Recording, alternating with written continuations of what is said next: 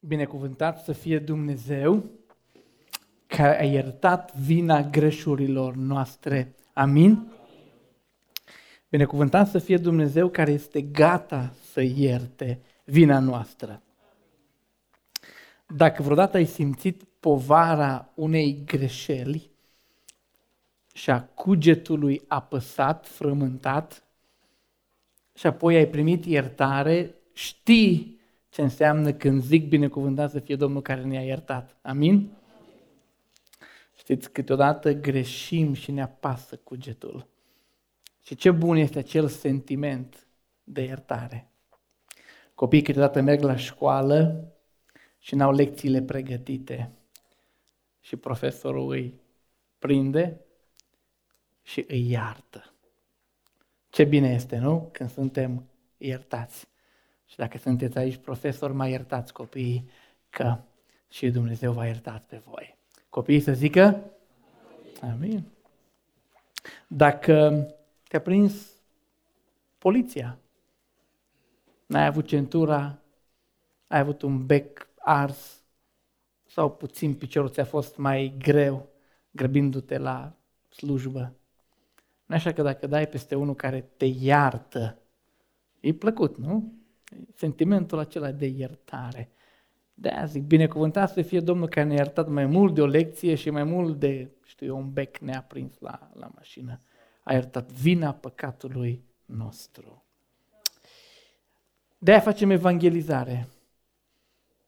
Evangelizarea nu are nimic de a face cu umplerea bisericii de pocăiți. Nu. No.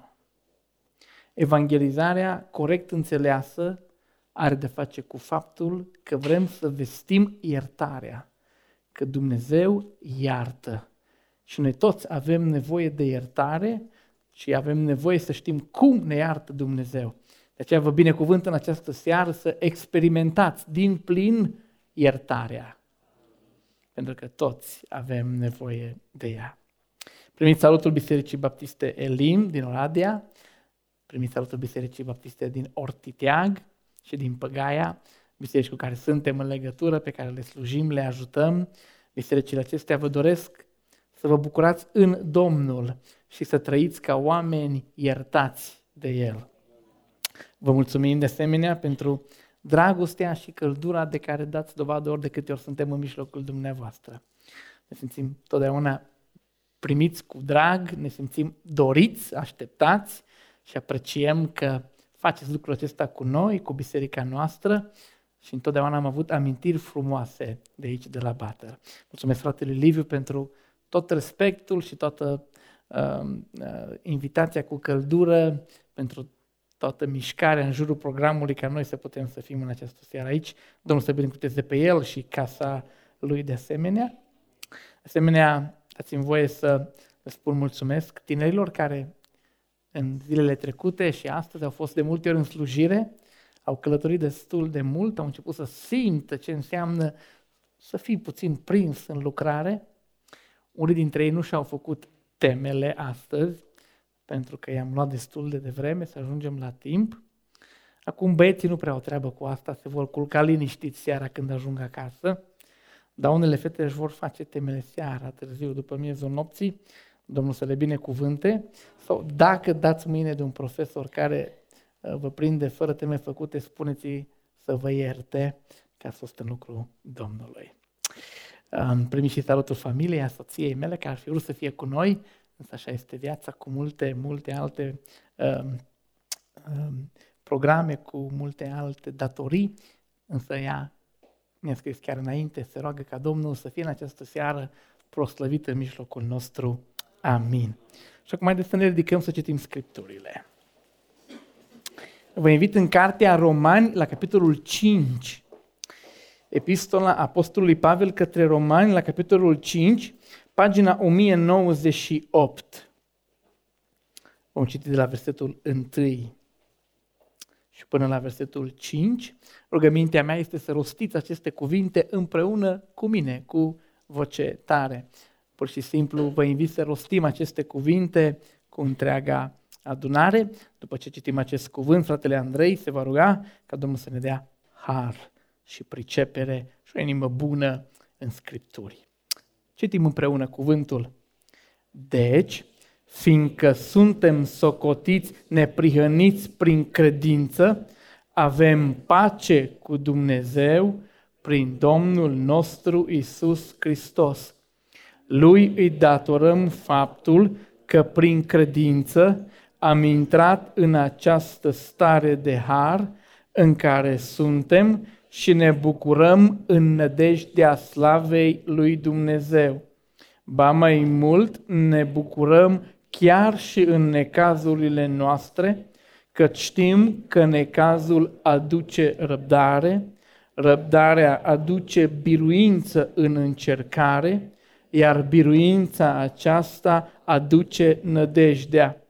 Însă nădejdea aceasta nu înșală, pentru că dragostea lui Dumnezeu a fost turnată în inimile noastre prin Duhul Sfânt care ne-a fost dat. Amin. Cazierul juridic este un document, este o înregistrare, fie în formă electronică, fie tipărită, a tuturor faptelor penale pe care cineva le-a făcut. Cazierul este un document în care dacă cineva a săvârșit fapte penale și a fost condamnat cu amânarea pedepsei sau cu suspendare sau cu executare, zic dacă a săvârșit fapte penale și a fost condamnat într-un fel sau în altul, acel cazier păstrează toate detaliile, faptele comise, condamnarea primită. Cazierul este un document care nu lasă să se șteargă urma, care nu lasă să treacă nevinovatul ca fiind, vinovatul să treacă ca fiind nevinovat. Cazierul este acel document în care se scrie tot ce a făcut cineva din punct de vedere penal. Problema cu acest cazier este că el te urmărește cam tot restul vieții tale. Problema cu cazierul este că, deși este doar o foaie de hârtie, el te cam urmărește tot restul vieții. De exemplu, dacă ai cazier și ai fost angajat într-o poziție de conducere în anumite ministere, de exemplu, când ai cazier, de pe poziția aceea ești retrogradat. Cobori. Faptele penale făcute te dau jos. Dacă ai cazier și ești aici din punct de vedere al uh, poziției într-o firmă și ai vrea să urci, acel cazier s-ar putea să te împiedice pentru tot restul vieții să progresezi din punct de vedere al unui post de conducere. Pur și simplu, poate că ești deștept, poate că ai ști la examen, dar când se întocmește dosarul de a candida, unul din documente care se cere este cazierul. Și când scrie condamnat penal pentru ce a fost condamnat omul penal, pur și simplu nu te poți înscrie. Sunt școli la care nu te poți duce. Sunt universități care nu îți îngăduie să te, îți îngăduie să te înscrii dacă ai cazier. Cazierul te urmărește tot restul vieții tale creează asupra ta imagine negativă. Și dacă nu știe nimeni că ai cazier, tu ai impresia că toată lumea știe despre tine. Dacă te duci într-un loc nou și cineva șușotește ceva, dar ei vorbesc bârfele lor, tu ai impresia că ei vorbesc despre, despre tine, despre cazierul tău. Condamnarea aceea care zace asupra ta creează o lume lăuntrică nefericită, tumultoasă. Soția mea muncește în probațiune, probațiunea are de-a face cu cei care au fost condamnați. și primesc pedepse cu suspendare. Și îmi povestește de foarte multe ori, ne povestește tot felul de împrejurări. În urmă cu ani de zile în Oradea a fost un băiat, un adolescent, care a avut un tată bețivan, dar bețivan. A avut un tată care greu își merită uh, numele, mai mult atât biologic, fiziologic, nu este nimic. Tatăl acesta a fost extrem de agresiv, emoțional și fizic cu el toată viața. A crescut băiatul în acest uh, mediu uh, mereu de agresivitate. Într-una din zile, tatălui, încurajat de băutură și de alte lucruri pe care le-a consumat, și-a luat soția la porție de bătaie violentă. Băiatul a venit, a auzit țipătele acelea și cumva ceva în creierul lui n-a mai funcționat cum ar trebui să funcționeze și realmente a luat cuțitul și l-a făcut ciur pe tatăl său. Atunci când a fost judecat, judecătorul a ținut cont de toate circumstanțele atenuante ale acestei împrejurări. Cu toate acestea, băiatul a fost condamnat pentru crimă, dar a primit cu suspendare. Soția mea muncind cu el, îl întreba mereu cum își găsește câte un loc de muncă, cum trăiește, cum își găsește locuri de muncă. Și băiatul spune, nu-mi găsesc de lucru. De când cu această condamnare, cu acest cazier, viața mea s-a schimbat. Vecinii din bloc, care știau ce fel de om este tatăl meu, ce fel de om a fost tatăl meu, se uită la mine cu suspiciune, le simt privirea. Ba mai mult, nu pot ieși nici măcar pe stradă în oraș, pentru că cazul fiind foarte mediatizat la vremea aceea, cam toată lumea îi cunoștea chipul. Băiatul spune, mă duc pe stradă și oamenii care, cât că știu ce fel de om a fost tatăl meu, se știa din media, toți se uitau la mine cu o privire dintre aceia care mă urmărește tot restul vieții. Când merg la muncă, la cele mai banale joburi, la cele mai banale locuri de muncă, unde în mod normal n-ar conta cazierul sau nu. La început vor să mă angajeze, până când cineva mă recunoaște și îi spune angajatorului că eu sunt acela. Și imediat se cere, aduceți vă rog și un cazier la dosarul dumneavoastră. Și băiatul acesta spune, condamnarea mă urmărește tot restul vieții. Știți că și dumneavoastră aveți cazier?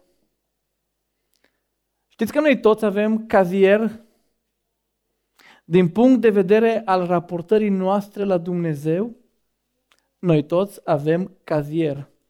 Și avem cazier gros. Avem cazier voluminos.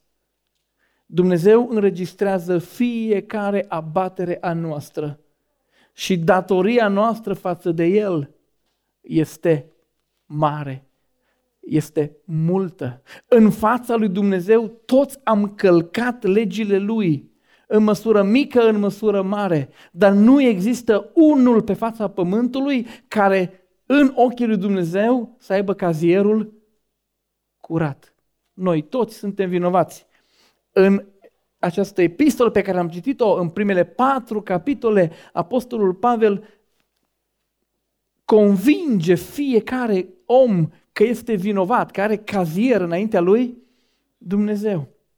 El le spune oamenilor care se considerau foarte curați, și voi sunteți plini de păcate, nu le faceți la fel ca păgânii, nu așa măsură mare, dar tot le faceți. Încă îi și judecați pe cei care le fac, dar le faceți și, și voi. Pavel condamnă întreaga lume și spune, toți au păcătuit și sunt lipsiți de slava lui, lui Dumnezeu. Nu este unul singur care să fie neprihănit. Noi toți înaintea lui Dumnezeu avem cazier. Suntem vinovați. Și problema este că nu putem șterge cazierul. Oricât am vrea noi, vedeți, la noi încă în sistem se poate. După câțiva ani de zile, un judecător poate să anuleze și să curețe cazierul tău. El tot te va urma la nivel psihologic, tot va face consecințe în alt fel. Dar noi, înaintea lui Dumnezeu, nu ne putem curăța. Nu ne putem șterge cazierul. Banii tăi, faptele tale bune, plecăciunile, mătăniile, venitul la biserica asta sau la alta, cântatul, predicatul, orice am face noi pe lumea aceasta, orice, credeți-mă, orice, nu putem să ne ștergem cazierul. Suntem în fața condamnării lui Dumnezeu, pentru că plata noastră înseamnă moarte, înseamnă moarte veșnică, înseamnă iad în cuvintele Scripturii. Însă ne spune Scriptura că Domnul Hristos a venit să facă ce nu putem face noi. Domnul Hristos a stat între dreptatea lui Dumnezeu, care nu poate spune păcatul lui că nu-i păcat, care nu poate închide ochii la nelegirea noastră, și a stat între iubirea Tatălui care nu ne-a lăsat să mergem pe drumul pe care ni l-am decis atunci când am păcătuit. Și între dreptate și iubire, Fiul lui Dumnezeu stă pe crucea de la Golgota, iertând prin sângele Lui pe oricine care admite că a fost păcătos, că este păcătos și pe oricine care în disperare strigă Dumnezeule, șterge, folosim imaginea acum, șterge cazierul meu. Și dacă în seara, în seara aceasta ești printre cei care ai gustat vreodată ștergerea cazierului, știi ce bun este lucrul acela. Fie binecuvântat Domnul care ne-a iertat. Dar în textul nostru, apostolul vrea să spună că atunci când suntem cu vinovăția știarsă, atunci când cazierul nostru a fost curat, odată cu această ștergere se mai întâmplă câteva lucruri în viața noastră. Dumnezeu când ne iartă, când ne șterge vina, Dumnezeu când șterge păcatul nostru, nu doar atât că îl șterge, ci odată cu ștergerea vinovăției sau a cazierului nostru, vine la pachet o sumedenie, vin la pachet o sumedenie de alte binecuvântări, de alte beneficii. Și ce face Apostolul în capitolul 5 este să ne arate ce mai primim atunci când Dumnezeu ne șterge cazierul. Și dăm voi în această zi să îți arat ce mai primim atunci când Dumnezeu ne șterge cazierul. Vreau să te uiți la câte alte binecuvântări vor veni atunci când îi spui lui Dumnezeu că vrei să-ți șteargă cazierul. Ce mai primești atunci când Dumnezeu îți șterge vinovăția, îți șterge cazierul? Atunci când Dumnezeu îți șterge cazierul, dispare golul sufletesc și primești împlinire lăuntrică. Ascultați-mă bine, când Dumnezeu îți șterge cazierul, dispare golul sufletesc și primim împlinire totală lăuntrică. Și mai spun încă o dată ca să învățăm fiecare dintre noi. Atunci când Dumnezeu ne iartă vinovăția, când șterge cazierul, dispare acel gol lăuntric și Dumnezeu ne umple cu împlinire totală. Uitați-vă în text. Deci, fiindcă suntem socotiți neprihăniți prin credință, adică pentru că Dumnezeu ne-a șters cazierul când ne-am pus credința în El și în Fiul Său, avem ce? Pace cu Dumnezeu. Sau la versetul 2, lui îi datorăm faptul că prin credință am intrat în ce? În această stare de har. Acestea sunt două expresii pe care apostolul le, le folosește ca să ne arate starea aceea lăuntrică de împlinire pe care o gustăm atunci când Dumnezeu ne-a șters vinovăția. Și trebuie să admitem că atunci când suntem vrășmași cu Dumnezeu, există mereu un gol în sufletul nostru. Noi toți în lumea aceasta simțim acea lipsă fundamentală din viața noastră. Până când Dumnezeu nu ne șterge cazierul și nu ne împăcăm cu El, simțim că ceva lipsește vieții noastre.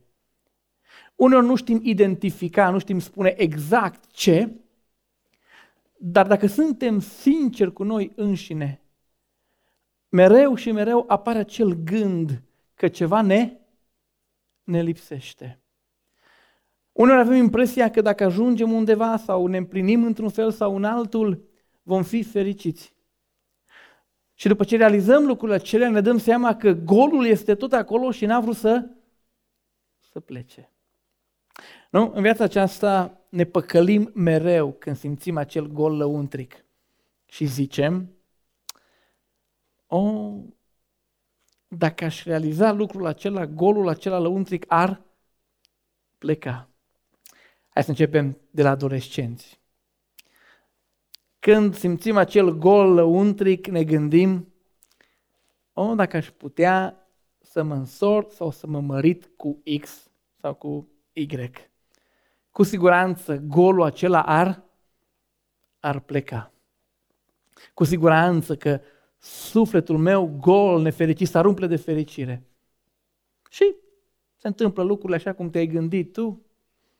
În extazul preteniei și adolescenței și în extazul căsătoriei, treci peste strigătul sufletului care îți spune că e neîmplinit.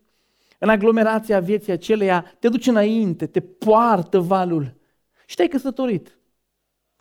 Și nu trebuie să treacă un an de zile ca să-ți dai seama că oricât ne-am iubit partenerul, partenera, nu poate să împlinească fundamental ființa noastră. Unii n-apucă să treacă bine de luna de miere, că își dau seama că sunt tot nefericiți. Atunci ne trebuie altceva, ne mințim și zicem, a, știu de ce sunt nefericit. Pe cum să fiu fericit dacă stau în 3 metri pătrați într-o garsonieră închiriată? Știu. Când o să am ceva al meu, o să fiu fericit. Și iarăși ne mințim pe noi, ignorăm strigătul sufletului, ignorăm acel urlet dinăuntru nostru că suntem goi neîmpliniți și ne mințim pe noi și zicem, da, soția, soțul, da, dar acum trebuie să am ceva al meu. Și iarăși începe munca grea, începe din nou agonia, începe, încep orele de muncă suplimentare, începe truda aceea și în goana noastră după un cefeu al nostru ignorăm suferința, ignorăm strigătul sufletului. În clipa în care în sfârșit avem cheia și cefeul și casa pe numele nostru, când ai închis ușa, îți dai seama că cu încăpățânare, golul acela lăuntric nu vrea să, să plece. Este tot acolo și zici, a, știu ce îmi lipsește. Și iarăși te minți pe tine, iarăși îți dai puțin elan, iarăși ignori golul acela și te minți pe tine și zici, știu, n-am copii.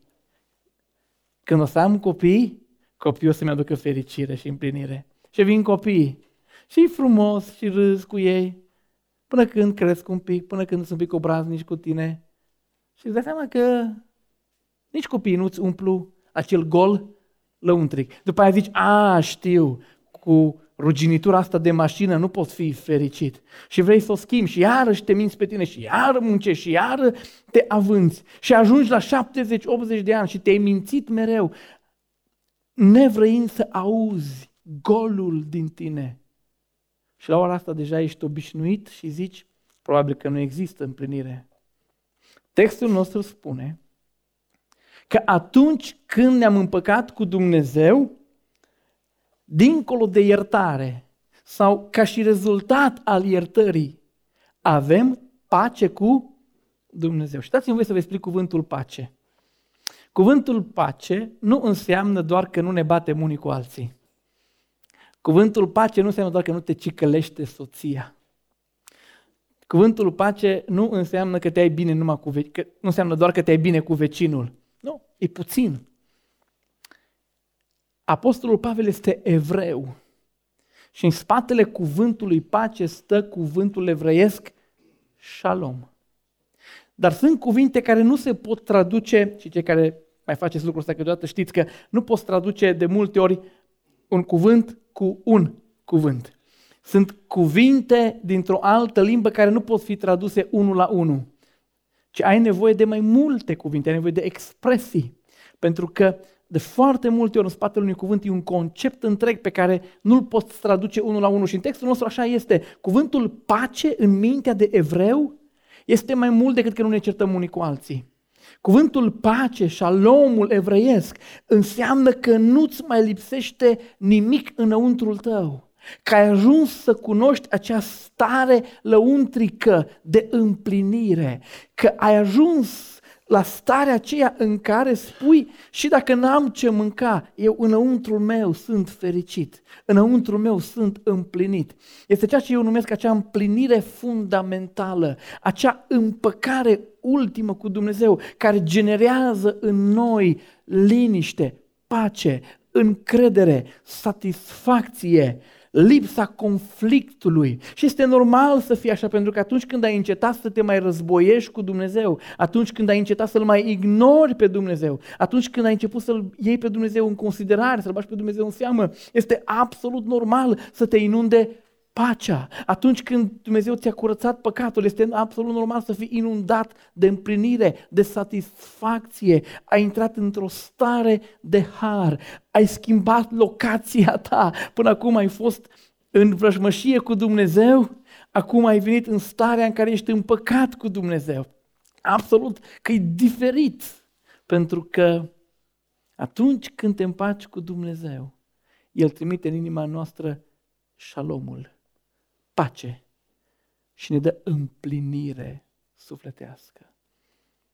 Nu știu dacă din când în când ai reușit să faci liniște în cugetul tău și să asculți inima care strigă că e neîmplinită.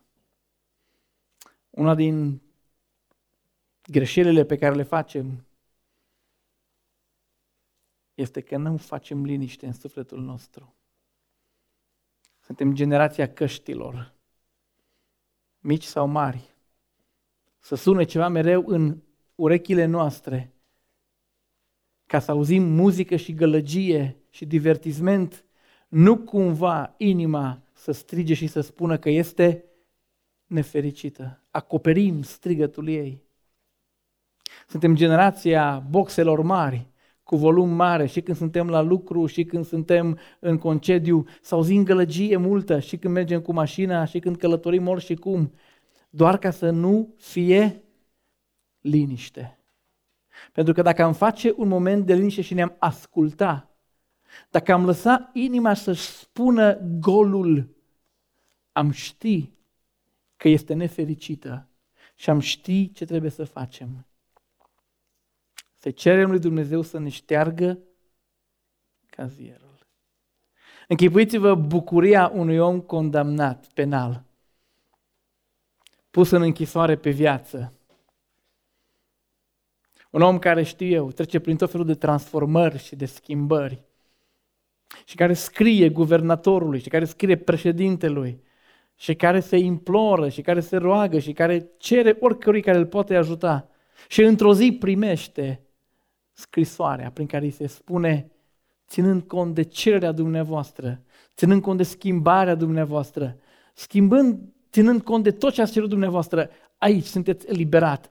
Vina dumneavoastră este ștearsă, cazierul este curat ca lacrima, aveți o viață nouă. Bucuria acelui om este nimic pe lângă bucuria pe care am simțit-o unii dintre noi atunci când Dumnezeu ne-a șters vina. Așa este. Binecuvântat să fie Domnul. Unul dintre prietenii pe care i-am, un băiat care a trăit în toate mizerile care se poate trăi pe pământul acesta. Atunci când mi-a povestit, după vreme i-am zis, taci, că nu mai vreau să știu, mă simt infectat pur și simplu. Um, la 5-6 ani și-a început aventura în lumea aceasta într-un fel vrednic de cartea roman, toate spurcăciunile. Undeva la vreo 20 și ceva de ani, spre 30 de ani, viața lui a devenit atât de urâtă încât nu mai știa cum să-și acopere nefericirea. Într-o zi, să fac povestea lui scurtă, a auzit un glas, realmente a auzit o voce care i-a spus, du-te în biserica din satul tău. Era o bisericuță baptistă mică într-un sat uh, undeva în județul Timiș. Băiatul a ascultat de glasul acela și a intrat în biserica aceea. Era un serviciu de peste săptămână, noi știm cum sunt bisericile peste săptămână la țară, cam ecou se auzea. S-a așezat pe ultima bancă acolo unde sunt frații și în timp ce cei ce erau aici își țineau serviciul lor, cântau, se rugau, băiatul acesta a experimentat o trezire a conștiinței, a experimentat acel sentiment de vinovăție, a devenit conștient de toată nefericirea lui și de conexiunea între nefericirea și păcatele lui. Și el spune, ca într-un film, mi-am văzut toată viața. Și știți că există acest efect, că poți, omul poate în secunde să vadă extrem de mult. Dacă a fost vreodată în preajma morții pentru un accident, în câteva secunde vezi o grămadă, ești conștient de o grămadă de lucruri. Și omul acesta condensat și a văzut toată viața. Toate lucrurile care el a spus că îți plăcea și că sunt lucruri bune care trebuie făcute, le-a văzut dintr-o dată ca și păcat. Și stătea acolo în ultima bancă și el își vedea filmul, era detașat de ce se întâmplă în adunare, el doar vedea faptele lui. Și a început să zică, așa e, Doamne, ai dreptate, vinovat. Și pe asta am făcut-o. Și asta e adevărată.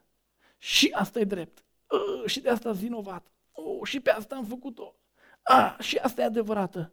Și dintr-o dată s-a simțit, aș simțit întreaga vinovăție apăsând. Dar de fiecare dată când mărturisea și zicea, e adevărat, iartă-mă, e adevărat, șterge cazierul, e adevărat, am greșit, șterge cazierul, e adevărat, sunt vinovat, mă iartă-mă, curăță.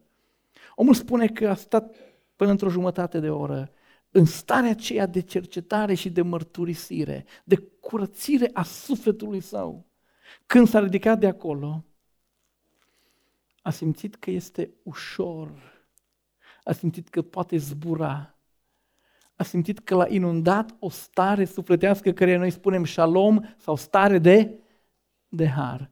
Și el spune așa, eram așa de fericit că dacă trebuia să mă duc acasă pe un drum din ouă, nu spărgeam niciunul, pentru că puteam zbura de fericire.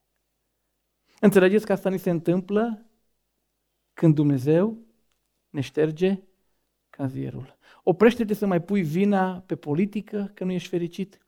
Oprește-te să mai pui vina pe soție că nu ești fericit. Oprește-te să mai pui vina pe primar că nu ești fericit. Nici pe păstor să nu pui vina că nu din cauza lui ești nefericit.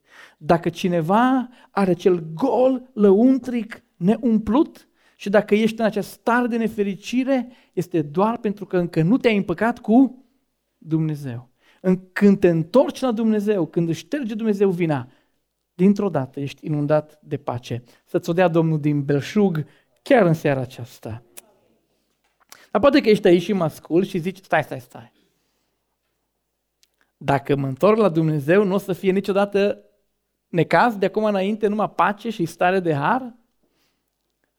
Dacă îmi șterge Dumnezeu cazierul, se termină cu necazul? Adevărul este că nu. Și cei din Roma știau și ei că chiar dacă te pocăiești, necazul nu pleacă. Cei din Roma care au primit această scrisoare vedeau uneori pe ulițele lor, pe străzile lor, credincioși, legați și duși către arenele romane, unde aveau să fie aruncați la fiare sălbatice. Vedeau necazul. Cei din Roma au gustat expulzarea când un împărat tiran, pur și simplu ca să-și acopere urmele, a expulzat realmente credincioșii creștini din Roma. Știau ce-i necazul. Știau ce înseamnă să rămâi singur pentru că partenerul sau partenera a fost arestat pentru credință. Știau necazurile, știau lipsurile, știau ce înseamnă să-ți pierzi business-ul pentru că lumea păgână nu te mai contractează pentru că ai un alt Dumnezeu. Cei care erau iudei și s-au pocăit și o încasau, cum zic eu, și de la iudei dintre care au venit și de la păgâni și o luau din ambele părți. Știau ce e necazul. Dar ascultați-mă bine. Când Dumnezeu îți șterge cazierul, la pachet cu această ștergere, nu doar că primești bucurie, împlinire totală, primești și o nouă perspectivă asupra necazului. Când Dumnezeu îți șterge cazierul, El îți dă și o nouă perspectivă asupra necazului. Când Dumnezeu îți șterge vinovăția, când cazierul tău este curat, mintea ta primește o nouă înțelegere, o nouă perspectivă asupra necazurilor. Dacă vreți, vezi necazurile cu alți ochi. Uitați-vă în text la versetul 3. Ba mai mult, ne bucurăm chiar și în necazurile noastre. Dați-mi voi să vă spun că credincioșii nu sunt masochiști. Adică nu le place să își producă durere pentru că le produc știu ce fel de bucurie bolnăvicioasă. Suntem oameni normal la cap. Adică în mod natural nu ne place durerea, nu ne place necazul, nu ne place încercarea, nu ne place lipsa. Suntem oameni normali. Însă atunci când Dumnezeu ne iartă și ni se șterge cazierul, se întâmplă ceva în mintea noastră și putem să spunem că acum, după ce ni s-a iertat vina, am primit o nouă lumină asupra lucrurilor și ne bucurăm chiar când vine necazul peste, peste noi. Și ascultați-mă bine, necazul vine că ești pocăit, că nu te pocăiești. Nimeni nu scapă încercarea, vremurile grele, lipsurile, tragediile îi lovesc și pe cei care sunt ai lui Dumnezeu și pe cei care stau departe de Dumnezeu. Nimeni nu este scutit mai repede sau mai târziu. Viața aceasta va lăsa peste noi necazurile și încercarea. Dar cel care este al lui Dumnezeu vede necazul cu alți ochi, are o altă înțelegere a lucrurilor. Cel care nu-L are pe Dumnezeu, în necas ce vede? Nu-i Dumnezeu, Dumnezeu este rău, Dumnezeu m-a bătut, Dumnezeu e slab, Dumnezeu nu-L interesează, Dumnezeu nu poate ține lucrurile în control, lui Dumnezeu nu-i pasă de mine, m-a abandonat, m-a uitat. Asta văd oamenii care nu s-au împăcat cu Dumnezeu și este plină lumea de oameni aceștia, care atunci când vine necazul peste ei, văd lucrurile în felul ăsta. Dumnezeu e slab, Dumnezeu nu vrea, nu poate, nu-L interesează. Același necaz un om care s-a întors la el și vede lucrurile în alt fel. Dumnezeu îți luminează mintea să vezi ce se întâmplă. Și textul spune cum vedem lucrurile. Spune așa, ne bucurăm în, ne- în necazurile noastre, că știm că necazul aduce ce? Răbdare. Îndurăm, răbdăm. Când vine un necaz peste noi, copiii lui Dumnezeu, Știm că Dumnezeu ne dă har să îndurăm, să răbdăm, să nu dăm înapoi, să nu părăsim calea, să nu părăsim credința, să nu părăsim adunarea, să nu părăsim legământul pe care l-am făcut cu Domnul. În mijlocul unui necaz, Dumnezeu ne întărește ca să răbdăm, să nu părăsim, să nu abandonăm. Și când răbdăm și nu părăsim, nu plecăm, această răbdare, spune la versetul 4, ne aduce ce? Biruința. Adică, la capăt apare biruința, am biruit. Și fiecare biruință ne confirmă că alegerea pe care am făcut-o este cea mai bună alegere din viața noastră. De spune că aduce nădejdea.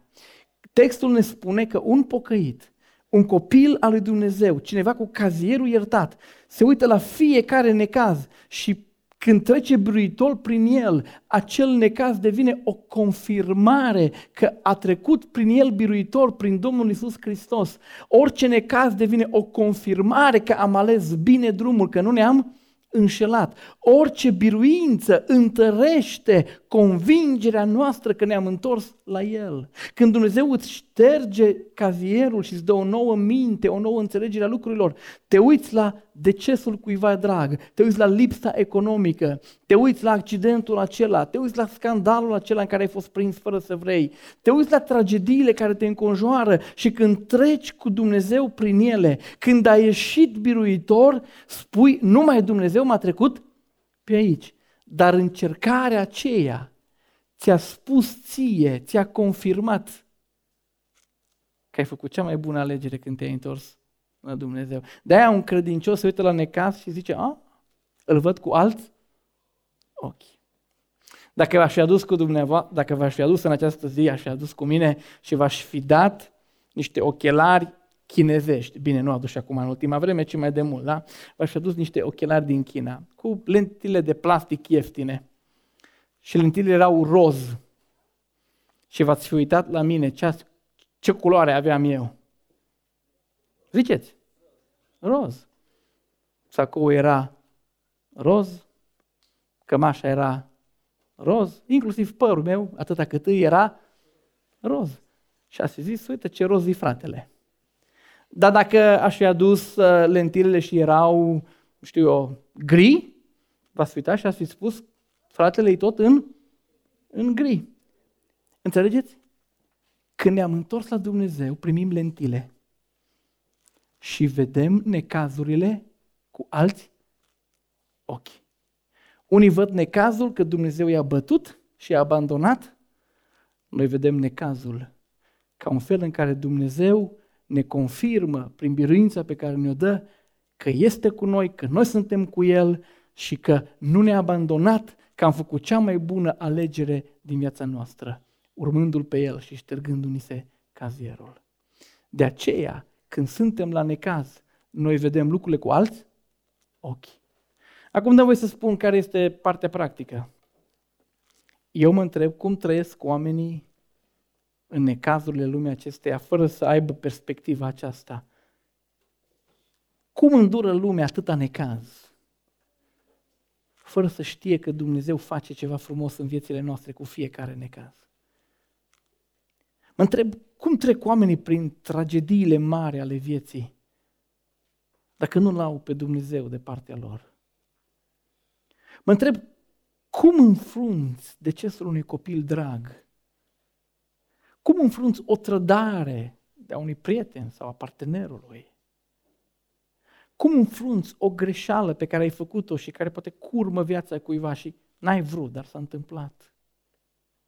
Cum înfrunți lucrurile acestea care se năpustesc peste noi? Dacă nu-L ai pe Dumnezeu, te prăbușești. De aia ai nevoie să te întorci la El, pentru că El când își șterge cazierul, îți dă și o nouă înțelegere a necazurilor. Vezi necazurile cu alți ochi. Și cei care am trecut prin necazuri sau prin Valea Umbrei Morții, cum spunem noi, știm că textul acesta este adevărat. Așadar, ce mai primim atunci când Dumnezeu ne șterge cazierul?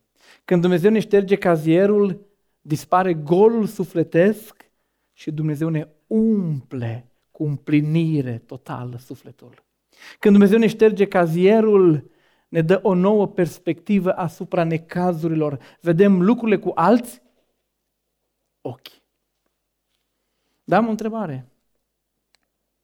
Cine poate rezista la infinit cu atâtea greutăți în viața aceasta? Cine poate îndura fără număr? Răspunsul este că pe pământ niciunul dintre noi. De ce avem nevoie de ceva ce se numește speranță? Și când Dumnezeu ne șterge cazierul, primim odată cu ștergerea vinovăției noastre acest dar minunat al speranței. Primim speranță care nu ne face de râs. Ascultați-mă bine, când Dumnezeu ne șterge vinovăția, ne șterge cazierul, primim la pachet, primim bonus o speranță care nu ne face de râs. Și mai repet, toți cei care au cazierul șters, toți cei care au venit la Domnul și au cerut iertare și au zis să li se anuleze condamnarea veșnică în sângele mierului, toți cei care s-au prăbușit și au zis sunt vinovat, am nevoie de Dumnezeu și de mântuire, primesc la pachet bonus speranță care nu ne face de, de râs. Versetul 5. Însă nădejdea aceasta, ziceți voi cu voce tare să vă aud, nu înșală. Ascultați-mă bine. Nu va putea nimeni să râdă de noi și de nădejdea noastră. Oricine care și-a pus încrederea în Fiul lui Dumnezeu și i s-au șters păcatele și vinovăția, nu va putea să râdă nimeni de tine și de nădejdea aceasta. Nu va veni o zi în care diavolul să râdă de tine și să zică ți-ai pus încrederea în Dumnezeu, uite, s-a terminat cu lumea, cu viața, nu e nimic din ce ai crezut tu, nu?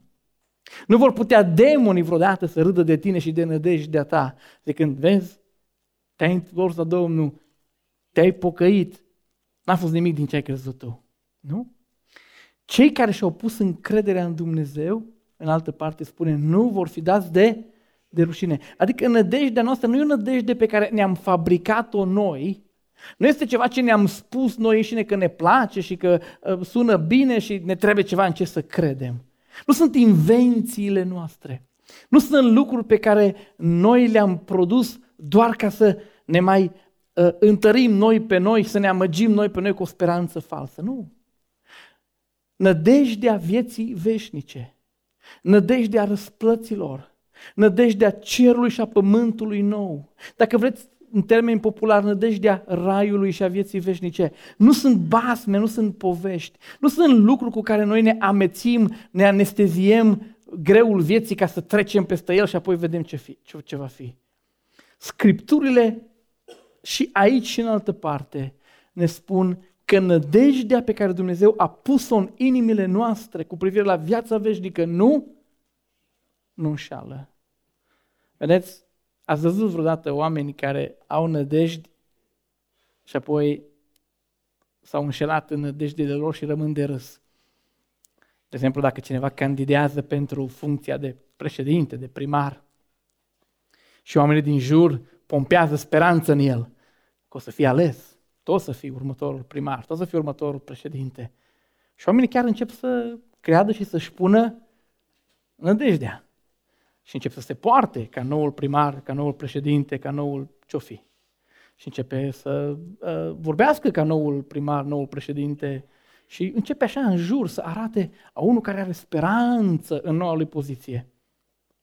Când ești gata cu alegerile și numele lui nicăieri, e atâta de rușine încât nici nu poate ieși în față să dea o declarație la presă.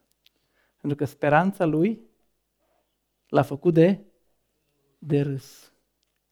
Niciodată nu se va întâmpla asta cu noi. Speranța noastră nu înșală. Nădejdea aceasta pe noi nu ne înșală. Și explicația este următoarea. Ea nu ne înșală pentru că Dumnezeu ne-a iubit pe când eram vrășmași, pe când eram încă păcătoși, așa spune textul, da? Căci pe când eram noi încă fără putere, fără putere împotriva păcatului, Hristos, la vremea cuvenită, a murit pentru cei nelegiuiți, da? Versetul 9. Deci cu atât mai mult acum când suntem socotiți nepreniți prin sângele Lui vom fi mântuiți de El de mânia Lui Dumnezeu. Adică dacă Dumnezeu nu ne-a abandonat când încă eram vrăjmași cu El, ăsta e argumentul. Nu ne va abandona acum când suntem copiii lui. Dacă Dumnezeu nu și-a întors spatele și ne-a dat șansa să ne ștergem cazierul când eram în vrăjmășie cu El, cu atât mai mult acum când am primit mântuirea Lui, cum să ne lasă El? Nici vorbă. Speranța noastră este garantată de faptul că Dumnezeu a murit prin Fiul Său, și a dat Fiul să moară pentru noi pe când eram încă păcătoși. Acum când suntem mai Lui, nu ne va abandona nici într-un caz. De-aia nădejdea noastră nu înșală. Vai de omul care nu are nădejde. Sau vai de omul care are nădejde care îl înșală. Binecuvântați suntem cei care la pachet cu ștergerea cazierului am primit și nădejdea care nu înșală. În urmă cu un an aproape deja, a plecat la Domnul mama mea a intrat în comă și a avut două săptămâni de fluctuații, ieșire, uh, semi-prezentă între noi. Au fost două săptămâni în care um, am avut timp toți să ne pregătim pentru plecarea ei uh, în veșnicie.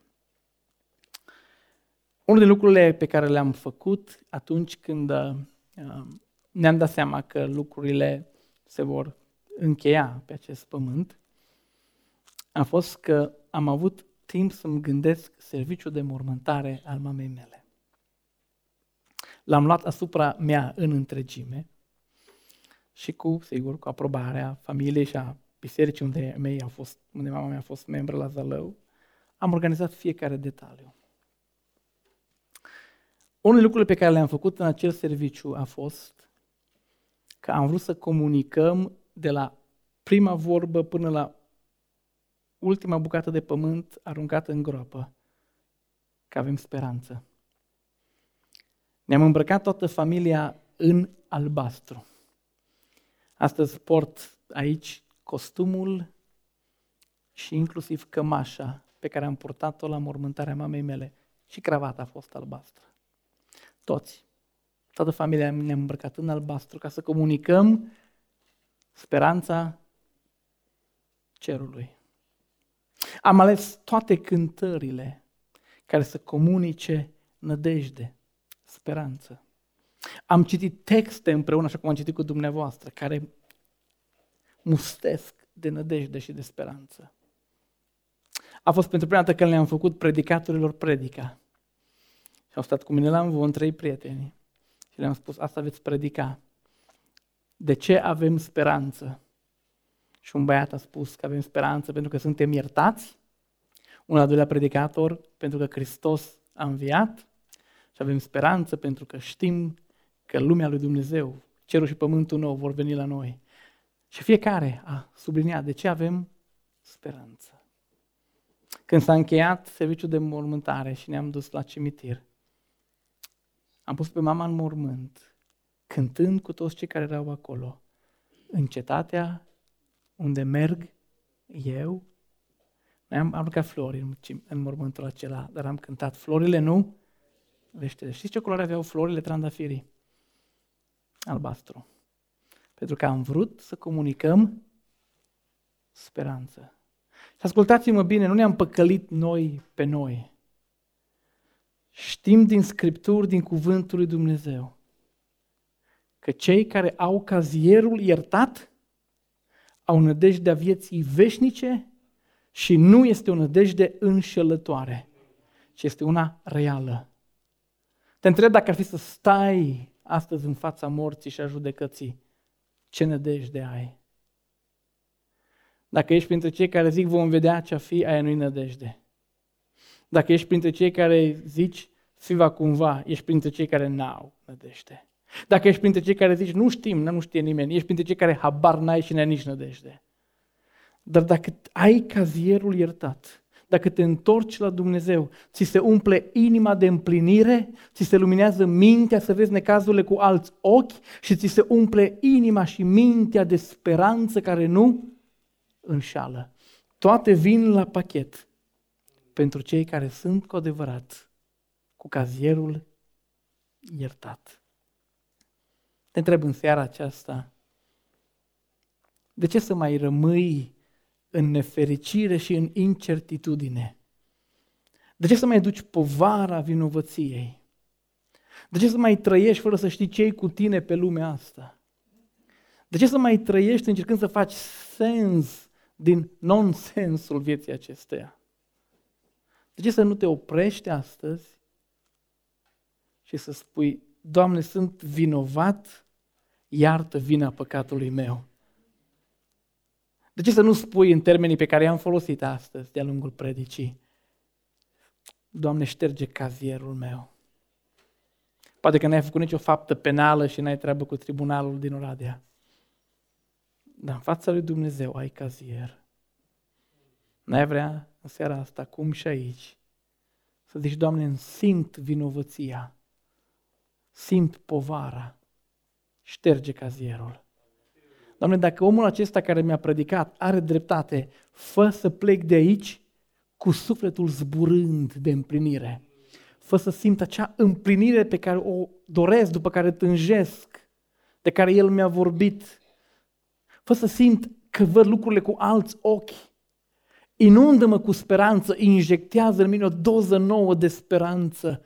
Dacă tot ce a spus omul ăsta este adevărat, dăm și mie pachetul acesta, dăm bonusul, dăm iertarea de păcate, dar pune toate lucrurile acestea la pachet și dă-mi-le că am nevoie de, de ele. Un singur lucru trebuie să faci, să răspunzi lui Dumnezeu și să zici, da, Doamne, vreau. Da, Doamne, îmi doresc. Vă invit să ne plecăm capetele la rugăciune. Un timp în care să ne rugăm fiecare pentru noi. Dacă te aștepți Dumnezeu cazierul și ești iertat, laudă-L pe Domnul. Mulțumește pentru ziua aceea în care datoria ta a fost ștearsă, condamnarea ta anulată, numele tău scris în cartea vieții. Mulțumește-i Domnului. Dacă au fost necazuri care te-au întărit și care ți-au confirmat că ești al Lui, binecuvântă-L pe Domnul. Dacă inima ta s-a liniștit și ai găsit pacea și liniștea, binecuvântă-L pe Domnul. Și dacă simți speranța care o avem, dacă trecerea anilor crește în tine nădejdea cerului, laudă-L pe Domnul, ești printre cei binecuvântați de El. Dar dacă ești aici și nimic din ce am spus eu nu este al tău, cere-i Domnului. Sunteți unii copii de pocăiți crescuți în adunare.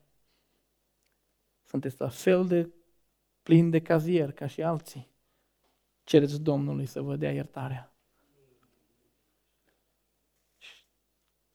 Mărturisește Domnului lucrurile care te apasă. Mărturisește lui Dumnezeu păcatele pe care le-ai făcut. Nu te mai compara cu cei mari, cu cei care au greșit cât lumea asta de mare. Uită-te la tine și spune, sunt vinovat, Dumnezeul meu mă iartă, șterge cazierul și dă inimii mele tot ce cuvântul promite că vine la pachet cu ștergerea cazierului.